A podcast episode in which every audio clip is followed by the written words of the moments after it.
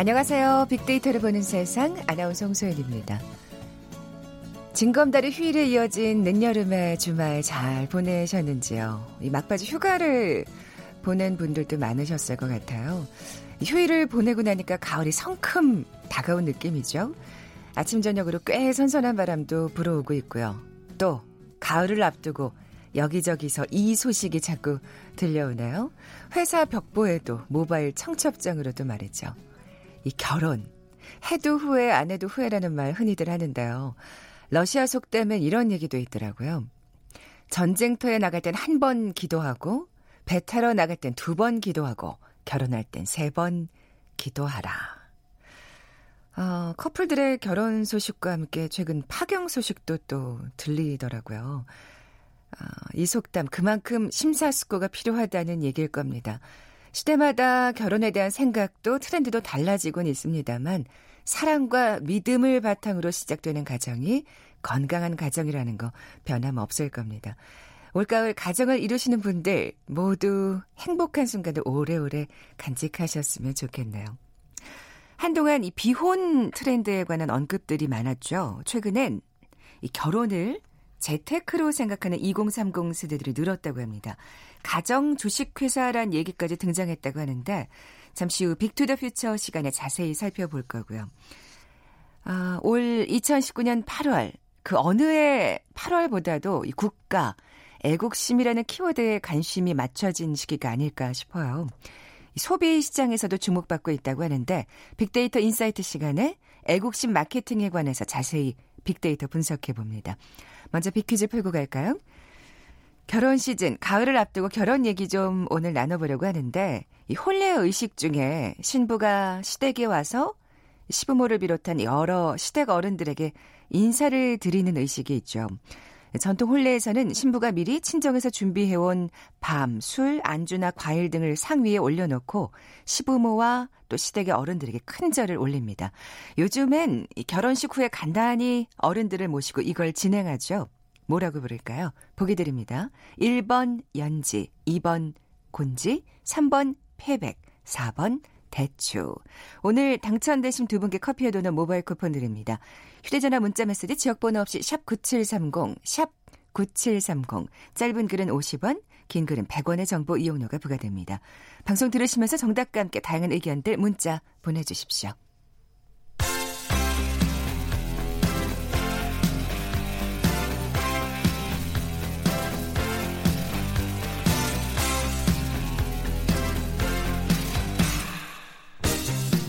트렌드는 10년마다 반복된다. KBS 1라디오 빅데이터로 보는 세상. 빅투더 퓨처. 최신 핫트렌드와 복고 문화를 두루 살펴보는 시간이죠. Big to the Future. 빅커뮤니케이션 전민기 팀장 나와 계세요. 안녕하세요. 네, 반갑습니다. 전민기입니다. 결혼 재테크라는 말이 이게 어디서 나온 얘기인가요? 그러니까 아까 말씀해 주신 대로 한동안 또 비혼이 어, 마치 유행처럼 그랬죠. 번졌다면 예. 이제는 돈을 모으려면 아니면 서울에서 집 한 채라도 사려면 결혼을 해야 된다. 이 젊은 친구들이 아. 이렇게 생각을 한다는 거예요. 그러니까 국가의 어떤 정책도 그렇고 사실 음. 어, 청약 받으려면 어쨌든 부부가 되어야 유리하잖아요. 결혼한 사람들이 유리한 제도들이 예, 있죠. 그런 예. 것들이 많다 보니까 야, 결혼 안 하고선 이 대한민국에서는 재테크라든지 돈 모으기 힘들겠구나라는 인식이 많이 퍼지고 있는 겁니다. 아. 그래서 재산을 늘리는데 결혼 제도가 유리할 수밖에 없다라는 것이고요. 어, 대출 같은 제도도 그렇고 음. 사실 이제는 결혼이 재테크를 위한 수단이 됐다. 어, 젊은 친구들이 이렇게 생각을 하는 것 같아요. 맞아요. 그 예. 뉴스도 예. 본적 있어요. 그 임신 아이가 있는 가정에게 더 유리한 또 제도가 많다 보니까 워낙 많죠. 예. 임신 진단서를 이렇게 왜 거짓으로 거짓으로 예. 그 청약할 때 아이 둘 있는 예, 집이 예. 꼭 셋째 있는 것처럼 했다가 예, 음. 이번에 많이 적발됐더라고요. 맞아요. 참. 어, 뭐 어쨌든 사실 뭐 어떻게 보면 바람직한 또 현상인 음. 것 같기도 해요. 그렇게 또 국가가 그걸 장려하기 위해서 또 그렇게 시스템을 제도를 만들어 간 것도 있을 거고요. 네. 또 사실 정말 그래요. 이렇게 혼자 살 때보다 두 사람이 이제 함께 힘을 모아서 음. 가계부도 좀 쓰고 네네 네, 허리띠 네. 바짝 졸라매고 좀 안정적인 느낌이 들어야 음. 특히 남자분들은 그래야 좀 돈을 더 모으지 않나. 남자는 확실합니다. 제 편견인 건 아니죠. 네. 예. 저 빅데이터 상으로 우리 국민들은 재테크를 어떤 방법을 가지고 만약 선택하고 있습니까? 작년 2018년 보니까요. 역시나 부동산이에요. 아, 집. 그래, 그렇군요. 그러니까 이 예. 재테크 하면은 집밖에 떠오르지 않는다라는 게 사실 좀 슬프긴 한데. 네. 그다음에 2위가 주식, 세 번째가 사업, 네 번째가 땅. 이제 부동산이 2위인 주식 언급량보다 두 배나 많았고요. 근데 이제 지난 6개월 동안의 언급량을 보니까요. 사업이 24만 건, 주식이 22만 건, 부동산이 16만 건, 달러가 9만 건. 이렇게 좀 골고루 분포가 되면서 부동산이 3위로 쳐졌어요.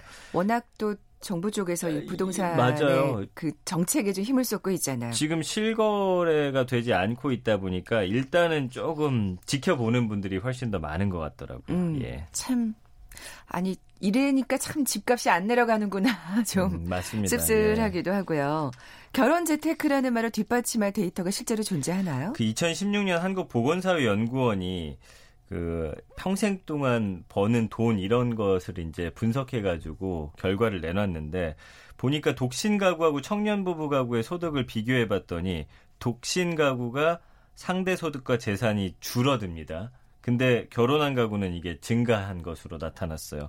자산과 부채 차이를 나타내는 순재산도 3.5배까지 벌어졌다고 하니까 실제 데이터 상에서도 결혼해야지 돈을 네. 더잘 모으는구나가 보여지고 있습니다. 아, 뭐 그렇다고 결혼을 하는 건 아니겠죠. 아. 좋아하는 사람이 있으니까. 그렇죠. 그게 사실은 겸사겸사 잘 됐다. 예. 예전에는 좋아하는 사람이 있어도 아, 내 몸 하나 건사하기 힘들어서 망설이고 음, 아예 이제 연애를 기피하고 맞아요, 이런 맞아요. 게 지금 젊은 세대들의 현상이었다면 뭐 이제 그렇진 않은 거니까. 그러니까 예. 사실 재테크하려고 결혼한다라고 이렇게 하면 말이 안 되는 거죠. 네, 그러니까 네. 부모들도 이런 얘기 들으면 야 말이 되냐 하실 네. 텐데 사실 조건 보고 사람을 만나는 그런 결혼이 아니라 현실적이다. 우리는 현실적인 것이다. 이렇게 음. 이야기를 합니다. 그래서 좋은 사람 찾는 기준에다가 재테크 하나가 그냥 추가된 거다. 이제 그렇다고 사랑 없는 결혼을 하는 건 아니기 때문에 그럼요, 그럼요. 어, 이건 계산적인 건 아니라 저는 우리는 전 좋은 것 같아요. 우리는 예, 결혼 맞아요. 결혼을 할 수 없다고 그렇게 좀 푸념 섞인 얘기를 하다가 이제 오히려 자 우리 그래도 둘이 함께 힘을 모아서 한번 해보자 이런 거니까 그게 으쌰으쌰. 확실히 다른 게 네. 제가 한 결혼했던 4, 5년 전만 하더라도 그 남자들이 부담이 좀 있었어요. 내가 지금 모아놓은 돈이 없기 때문에 네. 결혼을 뒤로 미루는 친구들이 많았거든요. 그래도 번듯한 뭐 방 한 칸 있어야 널 데려오지 않겠니 음. 뭐 이런 생각? 근데 예. 이제는 좀 결혼식 자체를 좀 어, 이렇게 작게 하면서 그 들어온 사실은 축의금 같은 네. 거를 초기 자본으로 활용해가지고 아. 두 사람이 함께 벌면 우리가 훨씬 더 빨리 모을 수 있다 이런 생각들이 점차 퍼져나가고 있는 것 같아요. 네. 이 경제권을 누가 갖느냐도 중요할 것 같은데. 그러니까 이제 이게 또 재밌더라고요. 예. 그래서 한 언론사가 20대에서 60대 남녀한테 물었어요. 기혼자 2,900명, 미혼자 2,100명, 총 5,000명인데 누가 경제권을 가져야 하냐라고 물었더니 미혼 남녀 67%가 각자 관리하자 이렇게 대답을 아, 했어요. 그 이게 또또 기존 기존의 그 기성세대들하고 좀 다른 느낌. 맞아요. 네. 그래서 아내가 26%, 남편 7%. 그래도 그 와중에 아내가 해야 된다는 답이 훨씬 더 많았고요. 경제권을 합치는 이유, 그렇지만 따로 해야 하는 이유, 재테크 효율 때문이라고 대답을 했습니다. 아. 예. 그러니까 응답자들이 경제권을 합치지 않는 이유가 뭐냐 물었더니 각자 삶의 방식 추구하기 때문이란 답이 많았어요. 그러니까 요즘에는 어, 어떻게 하냐면 각자 버는 게 있잖아요. 네. 그럼 거기서 함께 모으는 돈을 따로 이제 각출한다고 하죠. 네. 그리고 그 외의 돈은 서로 알아서 어, 음. 쓰는 그런 형태가 가장 각광을 받고 있습니다. 네. 아, 뭐 경제권을 그러니까 요즘 세대들은 각자 갖고 있는 집이 많다고 보면 되는 걸까요? 미혼 남녀가 이야기를 한 거기 때문에 네. 아, 결혼을 예, 예. 하면은 그렇게 하는 게 좋을 것 같다. 저희도 사실은 처음에는 각자 하자 했었는데 그게 참 쉽진 현실에서는 그렇지가 않더라고요. 않은. 네. 예, 예, 예. 네. 아, 아까 말한 대로 경제권을 합치는 이유, 재테크 효율이라고 하셨잖아요. 네, 네, 네. 이게 결국 이제 결혼하다 보면 음. 가정 생활을 이루다 보면 그래 그냥 한 사람이 갖고 있는 게. 그렇게 되는 그리고 거죠. 둘이 예. 생활하다 보면요 더 잘하는 사람이 분명히 나오더라고요. 아, 그러면 이게 남자든 여자든. 예 맞아요. 네. 예. 그래서 실제로도 그런지를 이제 물어봤더니 그렇지가 않더라고요. 예, 기혼자 절반인 51%가 아내가 경제권을 갖고 있었고 각자 하고 있다는 대답은 17%였어요. 실제 부부 사이에서 음, 물었더니 그렇군요. 남편이 32%고요. 그러니까 결국에는 처음에는 지금 미혼 남녀들은 각자 하는 게 좋겠다라고 하지만 어 살다 보면 물론 지금 제 주변에 각자 하는 친구들도 있었지만 어 그래도 대부분은 그 중에서 잘 관리하는 한 사람이 맡아서 하는 경우가 훨씬 더 많았습니다. 네. 경제권에 관해서 빅데이터를 또 분석해 봤죠. 그러면 이제 누가 하는 게 맞는지 빅데이터 상에서 어떻게 나오는지 궁금했어요. 그래서 음. 봤더니 지난 1년 동안 2만 3천 건이 언급됐는데 보면은 1위가 경제력, 2위가 여성, 세 번째가 남편, 부부, 용돈 이런 식으로 나오더라고요. 일단 경제력이 있는 사람이 가져야 한다는 반응이 음, 많았어요. 그러네요. 그 이후에 어, 아내, 그다음 남편, 부부가 함께 하는 순으로 나왔고 사실 뭐 그렇게 차이가 있지는 않아요. 네, 예. 맞아요. 그리고 한 명이 갖고 나머지 한 사람은 용돈 받았으면 된다는 생각이 어, 좀 지배적이었습니다. 네. 네. 전문가들은 어떻게 얘기하고 있나요? 전문가들은 사실 우리 부모님 세대는 어쨌든 한 분이 맡아서 하는 경우가 많잖아요.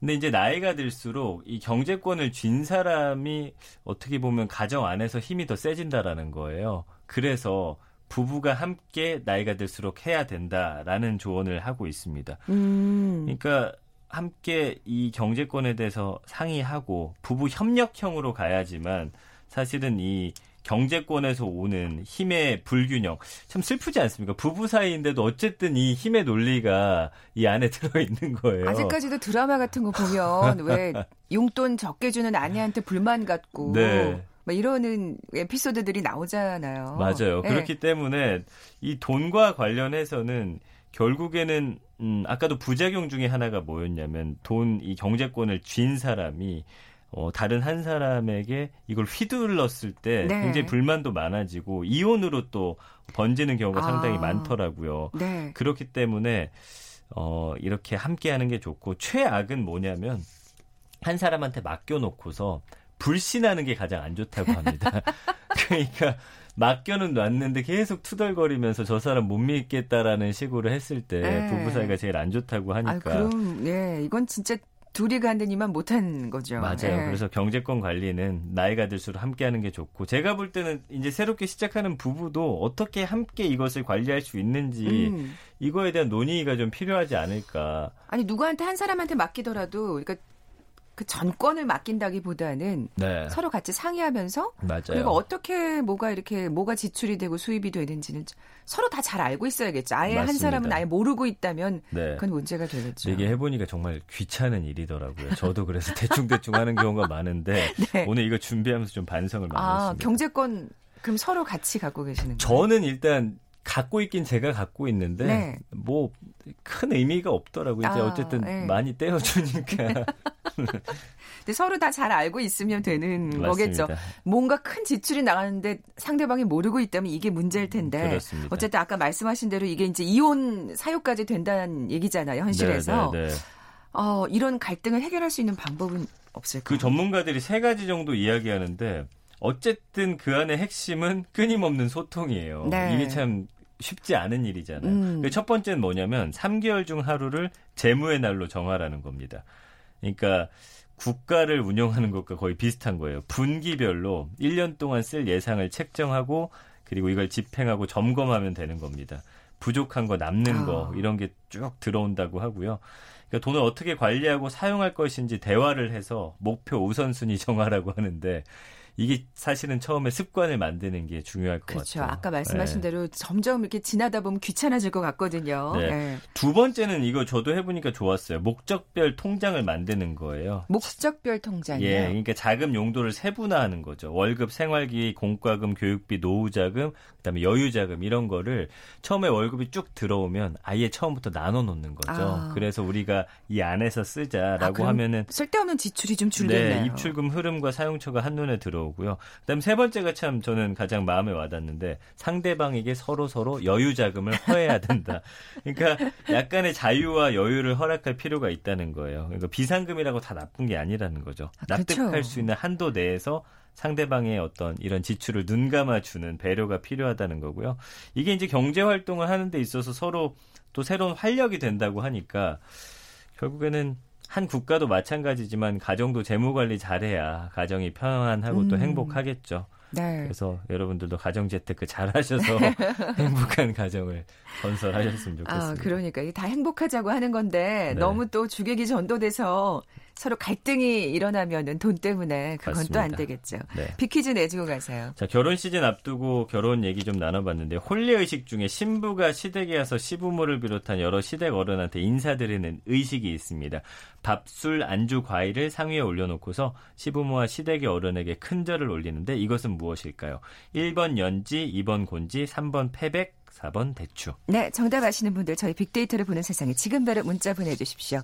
휴대전화 문자 메시지 지역번호 없이 샵 9730, 샵 9730입니다. 짧은 글은 50원, 긴 글은 100원의 정보 이용료가 부과됩니다. Big to the Future 빅커뮤니케이션 전민기 팀장과 함께했습니다. 고맙습니다. 감사합니다. 잠시 정보센터 들은 뉴스 듣고 돌아올게요.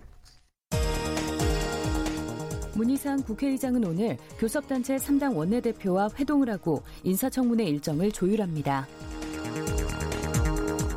민주당 이인영 원내대표가 조국 법무부 장관 후보자에 대한 한국당의 의혹 제기에 대해 정치 공세가 점입가경이라며 무차별적이고 무책임한 인신공격, 신상털기라고 비판했습니다. 조국 법무부 장관 후보자를 둘러싼 부동산 위장거래 의혹과 사모펀드 투자 관련 의혹 등을 두고 자유한국당과 바른미래당은 대한민국을 돈벌이에 악용했다, 국론 통합에 역행하는 코드 인사라며 자진 사퇴와 지명 철회를 요구했습니다. 가상화폐 거래가 늘면서 지난해 불법 재산이나 자금 세탁 등으로 의심되는 금융 거래가 100만 건에 육박했습니다. 거주자 외화 예금이 한 달 전보다 7억 1천만 달러 줄었습니다. 지금까지 헤드라인 뉴스 조진주였습니다.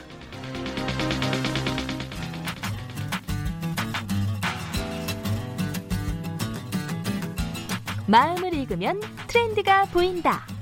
빅데이터 insight. 타파크로스 김용학 대표가 분석해드립니다. 빅데이터를 통해 라이프스타일과 소비 트렌드를 분석해보는 시간. 마음을 읽으면 트렌드가 보인다. 빅데이터 insight. 타파크로스의 김용학 대표 나와 계세요. 안녕하세요. 안녕하세요. 자, 오늘 나눌 대화 주제 키워드 애국심 마케팅입니다. 진짜 지난 8월간 여기에 관련된 얘기 참 많이 나누게 된 것 같아요. 그렇습니다. 예. 바로 지금 이 시간 현재에도 벌어지고 있는 일들인데요. 소비자들의 애국심을 자극해서 상품이나 서비스의 판매를 유도하는 방법이죠. 대표적으로 국가의 이미지나 상징과 같은 것들을 홍보에 이용하거나 아니면 국산 제품을 사용할 수 있도록 유도하는 행위 같은 것들이 이런 애국심 마케팅의 대표적인 사례입니다. 네. 애국심 마케팅이 언제부터 이렇게 시작이 된 걸까요? 네, 정확한 사례를 무엇이다라고 특정하기는 어렵지만 우리 모두가 알고 있는 사실을 기초로 생각을 해보면 네. 일제 강점기 당시에 조선경제 살리기 운동의 대표적인 사례였던 물산 장려 운동이죠. 아, 알고 계시죠? 그러니 이거 국사 시간에 막 네, 배웠잖아요. 학교 다닐 때 예. 배웠던 문제인데 당시에 그 면직물 중에 하나였던 광목이라는 것들을 팔기 위해서 신문에 이런 형태의 메시지가 아, 광고가 되었습니다. 우리가 만든 것 우리가 쓰자. 우리 손으로 만든 광목이라는 광고 문구가 있었는데요. 어머, 진짜 어서 많이 들어보네. 네, 신토부리와 같은 것이기도 하고 어, 국산 제품을 애용하자 뭐 이런 메시지인데요. 어, 당시에 직물 같은 경우에는 청나라나 아니면 영국산 제품이거나 혹은 일본산 제품 같은 것들이 많아져서 자국의 제품을 이용하자라고 하는 것들을 대대적으로 홍보하게 된 것이죠. 음. 그래서 애국심에 호소해서 물건을 판매하는 것 어, 이런 경우들이 있었고요. 해외로 눈을 돌려보면 원산지 표시제도 이런 애국심 마케팅의 하나의 어, 원료라고 볼수 아, 있습니다. 예. 왜냐하면 냉전 시대 당시에 적국의 제품을 쓰지 말자 하는 곳에서 이런 것들이 시작이 되었거든요. 그랬군요. 네, 그래서 제품을 만든 국가가 어디냐를 표시해서 어, 제품을 구매할 수 있도록 만든 것이죠. 근데 최근에는 이런 것도 굉장히 많이 분화되고 있거나 다양해지고 있는데요. 어, 국내 브랜드의 제품을 선택하는 소비자가 늘면서 어, 소비자들의 의사결정을 도울 수 있도록 구체적인 정보가 나오게 되는 음. 것이죠. 예를 들어서 외국 브랜드의 제품을 사더라도 자국 내에서 생산한 제품을 살 수 있도록 하거나 혹은 외국에서 생산되더라도 어, 자국 브랜드의 제품을 아, 살수 예, 있게 예. 하거나 소비자가 훨씬 더 정보를 구체적으로 파고 들어가서 구매할 수 있도록 하는 것입니다. 네. 이 애국심 마케팅이 최근 확산되는 요인은 뭐 우리가 너무나 잘 알고 있죠. 그렇습니다. 예. 대외적 요인으로는 어, 일본과의 무역 갈등으로 시작되어 있는 문제일 것 같습니다. 한국을 화이트리스트 화이트리스트에서 배제한 걸 네. 기점으로 국민 감정이 굉장히 안 좋게 에, 확산되고 있죠. 그래서 일본계 기업과 제품에 대한 불매 운동으로 크게 에, 확산이 되고 있는데요. 이런 분위기를 이용해서 어, 국내 기업들 같은 경우에는 자신의 제품이 토종 브랜드라는 거를 훨씬 더 적극적으로 음. 홍보를 해서 소비자의 선택을 받고 있고요. 마침 지난 8월 14일은 일본군 위안부 피해자의 기름의 날이었고 네. 어, 8월 15일 같은 경우는 광복절이었기 때문에 소비자들의 애국심이 한창 고조되어 있던 시점에 맞춰서 어, 이런 마케팅이 많이 강화가 되었고요. 내적인 요인으로 보면 어, 애국심과 같은 착한 마음을 자극하거나 혹은 대의 명분에 의한 구매 욕구를 자극할 수 있는 기법들이 많이 늘어나고 있는데요. 이런 것들을 우리가 흔히 cause 마케팅이라고 합니다. 즉 소비자들의 관심을 고취시키기 위해서 기업들이 매출의 일부분을 공익을 위해서 사용한다든지 아. 혹은 사회적 문제를 해결하면서 이를 기업의 이윤 추구에 활용하는 사례 같은 것들을 우리가 흔히 cause 마케팅이라고 하죠. 근데 이런 cause 마케팅 전략 같은 경우에는 판매자나 기업한테는 좋은 이미지를 심어줄 수 있기도 하고요. 소비자한테는 착하고 대의 명분을 갖춘 소비 행동을 함으로써 자신이 원하는 제품을 구매함과 동시에 심적인 만족감이 극도로 고조되는 음. 윈윈의 형태를 꾀할 수가 있습니다.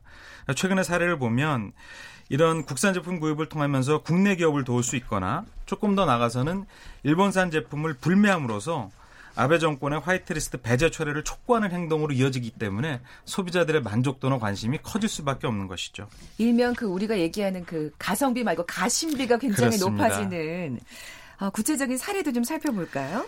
네, 국내 대표적인 그 문구 기업 M사가 지난 광복절에 기념 볼펜을 출시를 했는데요. 네. 어, 한글 명로 한글로 제품명을 넣었고요. 내부에는 태극 무늬와 태극기의 건강감리, 뭐 무궁화 이미지 같은 것들을 집어넣어서 제품만 봐도 애국심이 활활 불타오르게 자극을 하고 있는 것이죠. 예.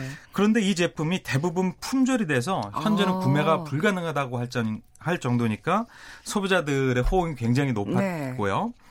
또 어, SPA 브랜드 중에 하나였던 탑탱이라고 하는 브랜드 같은 경우에는 어, 사실 이 브랜드가 그 U자로 시작되는 그 네, 일본, 일본 기업의 예. 맞서는 우리 기업이라고 해서 좀 주목을 받았죠. 네. 예. 어, 지난 광복절에 캠페인을 벌였는데요. 일명 어, 8.15 캠페인 티셔츠를 발매를 한 겁니다. 아. 유관순이나 김구, 윤동주 씨 등 대표적인 애국 인사의 이미지를 집어넣어서 어, 애국심을 고취시키는 상품을 판매를 했는데요. 소비자들은 광복절 캠페인 티셔츠가 잘 빠졌다. 여행 갈 때 입고 다니면서 우리 역사를 알리겠다 등등 굉장히 크게 SNS 통해서도 음. 호응을 하고 있었습니다. 아니 근데 이렇게 보니까 볼펜도 그렇고 티셔츠도 그렇고 예쁘네요. 예쁩니다. 요즘 디자인도 소비자들의 미적 감각을 네. 잘 예, 단순히 애국심 마케팅만으로는 물건이 팔리지는 않겠죠. 예. 그렇습니다. 네. 또요? 또 유통가에서도 애국심 마케팅이 다양하게 나오고 있는데요. 광복절에 한 어, 편의점 브랜드에서는 태극기 역사 알기 캠페인을 진행을 했습니다. 그러니까 태극기와 관련된 역사를 약 10종의 스티커로 만들어서 아. 도시락과 같은 상품에 붙여서 판매를 하는 건데요. 역시 제품 판매가 날개 돋친지 음, 팔려나갔다고 합니다. 그랬군요. 네, 또 하나는 독도 관련 여행 상품이 있는데요. 어, 이거 진짜 솔깃하네요. 네, 음. 맞습니다. 포항과 울릉도로 오가는 한 여객선사가 일본 여행 취소 승객에 한해서 독도행 배편 요금을 30% 할인해주는 캠페인을 벌였는데 굉장히 많은 분들이 참여를 한 것이죠. 또 한 국내 여행사는 8월 한 달간 울릉도 여행 시 독도 여행비를 대신 내주는 상품을 만들었는데요. 여기도 소비자들의 호응이 높았습니다. 야, 이건 진짜 날씨만 좋으면 저도 한번 가보고 싶다는 생각이 막 듭니다. 네, 실제로 데이터를 살펴보니까 이런 다양한 애국심 마케팅의 효과가 매출로 구매로 이어졌는데요. 그렇죠? 아까 말씀드렸던 예. 그 M사의 광복 절 한정판 볼펜 같은 경우에는 초도 물량이 7천 세트였는데요. 다 완판되었고 추가 준비된 것도 완판이 되어서 더 이상 구매가 어렵다고 하고요. 티셔츠 같은 경우에도 평소보다 두 배 이상 빠른 속도로 매진이 음. 되고 있다고 합니다. 또 이 독도 관련 통계를 보면 8월 14일, 16일에 이 대부분의 독도를 향하는 선표가 매진이 됐는데 그때는 태풍 크로사가 있었잖아요. 네. 많은 분들이 어, 날씨의 영향 때문에 취소를 한 만한데 그랬죠. 취소율이 없었다고 합니다. 아. 그러니까 많은 분들이 의지를 굳게 다지면서 독도를 다녀오면서 애국심을 고취시키는 행동에 참여를 했다라고 볼 수가 있을 것 같습니다. 네. 빅데이터 상의 반응도 좀 살펴볼까요? 2018년도 어, 1월서부터 7월까지의 동기간 대비 2019년도 애국심 관련된 마케팅의 관련 버즈량이 무려 174% 이상 증가를 했는데요. 빅데이터 상으로도 뜨겁게 나타나는군요. 그렇습니다. 예. 연관어를 보면 그 맥락이 쉽게 이해될 수 있는데 첫 번째 1위 연관어가 일본 제품, 일본 상품, 일본 맥주 등 일본산 불매 운동과 관련된 키워드들이 가장 높게 자리 잡았습니다. 네. 그리고 2위로는 어, 뜨겁게 호응을 보였던 티셔츠가 어, 두 번째로 자리 잡았고요. 또 한 신발 쇼핑몰 브랜드에서는 신발을 815원에 판매하는 캠페인이 있었는데 이로 인해서 신발이라는 키워드가 3위로 나왔습니다. 그 외에도 볼펜이나 도시락, 자동차와 같은 애국심 마케팅을 진행하는 다양한 상품들이 아, 높은 순위에 자리 잡고 있었습니다. 네. 뭐, 그 사실은 말씀하신 대로 이제 일본과의 갈등에서 이제 지금 현재 그 애국심 마케팅은 좀 굉장히 그 주목을 받고 있는 상황입니다만 뭐 장기적으로 봐도 좋을 것 같아요. 그러니까 뭐 이럴 때 또 잘 알려지지 않은 우리나라 제품, 좋은 제품들이 또 사랑을 받게 되고 또 그러니까 굳이 뭐 일본 일본 제품이 좋다면 일본 제품을 살 수도 있겠습니다만 이런 기회를 잘 활용해서 우리 제품이 또 어, 계속해서 또 좋은 반응을 얻게 된다면 좋지 않을까 하는 생각도 들고요. 네, 굉장히 중요한 지적을 해주셨는데요. 네. 애국심 마케팅이라는 거는 애국심이라는 감성에만 호소해서는 그 시효가 굉장히 짧을 수밖에 없습니다. 그렇죠. 아, 많은 브랜드들이 국내 유통 시장의 현황을 다시 한번 돌아봐서 왜 국산이나 자국 자사 제품이 아니라 다른 나라의 제품이 자리 잡고 있었는지를 한번 살펴보고요. 그를 통해서 내실을 키우는 기회로 현 시점을 활용해야지만 소비자들의 만족도도 굉장히 높아질 수밖에 없고요. 또 구매력이 높은 소비 시장의 특성이 예전과 달리 어떻게 바뀌었는지를 잘 이해하게 된다면 아까 말씀드렸던 대의 명분 마케팅, 즉 최근의 소비자들은 자신의 심리적 가치의 만족도가 높아질 수 있는 소비 행동을 지속적으로 하고 있기 때문에 아까 말씀하신 가심비 말씀하시는 맞습니다. 거죠? 좋은 예. 뜻과 좋은 행동으로 소비자들한테 접근을 해야지만 소비자들의 선택을 받을 수밖에 없게 되는 것이죠. 최근에 애국심 마케팅을 지나치게 확대 해석해서 비싼 가격 의 제품을 판매한다든지 혹은 마케팅에 비해서 제품력이 크게 떨어지는 품질이 안 좋은 상품을 판매하게 된다면 아, 소비자를 약보면 안 되는 거죠. 그렇습니다. 바로 네. 역풍을 맞아서 오히려 어, 기업 활동이 더 어려워질 수밖에 없는 것이죠. 이런 상황들의 겉과 내면을 잘 살필 주도 면밀한 어, 분석이 필요한 듯 싶습니다. 네. 이, 이 애국심 마케팅이 좀 잠시 잠깐 반짝하고 지나가는 어떤, 예, 바람 같은 건 아니길 바라면서 이럴 때일수록 또 우리 기업들이 또 바짝 정신을 차리고 좋은 제품을 만들기 위해서 노력을 해야 될 것 같아요. 최근에 많은 분들이 일상적으로 대화할 때 일본산 불매 운동이라든지 이런 것들이 얼마나 갈까를 쉽게 얘기를 하지만 사실은 그게 쉬운 얘기가 아닌 것이죠. 음. 지금 벌어지고 있는 일들에 대해서 국민적으로 비슷한 생각들을 갖고 있고 그 가운데서 자신의 행동과 인식에 뚜렷하게 가치 평가를 하고 있는 것들이 드러나고 있거든요. 네. 그래서 제가 보기엔 단순히 일회성 어, 대응이 아니라 자신들의 행동에 책임지고 있는 예전과는 달리 높아진 시민 의식이 이런 소비 행동에도 드러나는 것 같습니다. 네. 그런 소비자들일수록 또 기업들이 잘못할 때 굉장히 냉정히 돌아설 수 있다는 그렇습니다. 거, 예, 꼭 기억하셔야 될 것 같아요. 아, 오늘 빅데이터 insight 타파크로스의 김용학 대표와 함께 애국심 마케팅에 대해서 살펴봤습니다. 고맙습니다. 감사합니다. 커피와 도넛 모바일 쿠폰 받으실 두 분입니다. 정답은 폐백이었죠. 사실 요즘 잘 안 하는 젊은 세대들도 많은데 7584님 웨딩 플래너로 일하고 있는 딸이 그러는데 요새는 small wedding이라고 폐백도 열에 서넛은 생략한다네요 하시면서 정답 보내주셨고요. 그리고 7503님도 결혼한 지 25년 되셨다고 하시면서 폐백에 관련된 또 기억 어, 에피소드 보내주셨네요. 두 분께 선물 보내드리면서 물러갑니다. 내일 뵙죠. 고맙습니다.